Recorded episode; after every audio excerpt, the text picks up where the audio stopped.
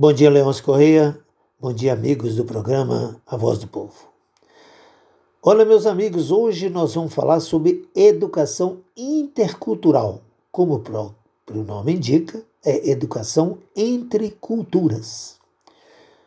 Muito bem. A cultura é um conceito que mais se enquadra na teoria sobre a educação intercultural.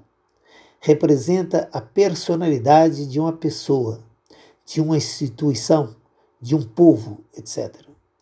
Difícil é manter um relacionamento com outras pessoas quando a cultura de uma das partes é desconhecida, o que provavelmente levará a um conflito de ideias, contraditórias, é claro, como preconceitos, respeito aos pares, aos valores, etc. A emigração que significa sair de um país para outro, ocorre normalmente por insatisfação com a situação política, econômica e social interna. Quando as pessoas sentem a necessidade básica fluindo entre os dedos, e neste caso, a sobrevivência torna-se uma prioridade.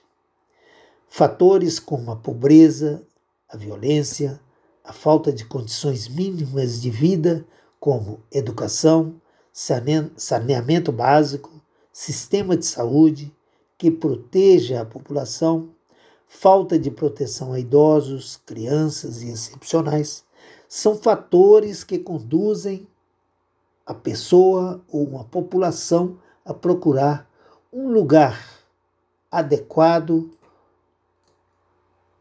um lugar adequado onde possa viver com mais dignidade e acaba emigrando do seu país em busca de realização de outros projetos. Quando recebemos uma visita, nossa primeira preocupação normalmente é de verificar a disponibilidade para receber bem, ter condições de oferecer a situação mais condizente, mais favorável de uma boa convivência social. Assim também é quando falamos de imigração, que é receber pessoas em nosso país de outro país.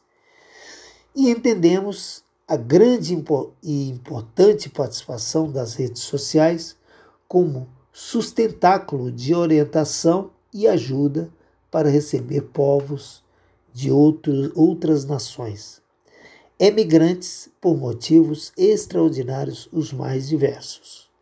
O espírito de receptividade e proteção aos imigrantes é um compromisso de todos os povos e aos segmentos sociais compete sua educação e orientação para sua integração na nova sociedade. Por hoje é só, meus amigos. Um abraço a todos e até amanhã, se Deus quiser.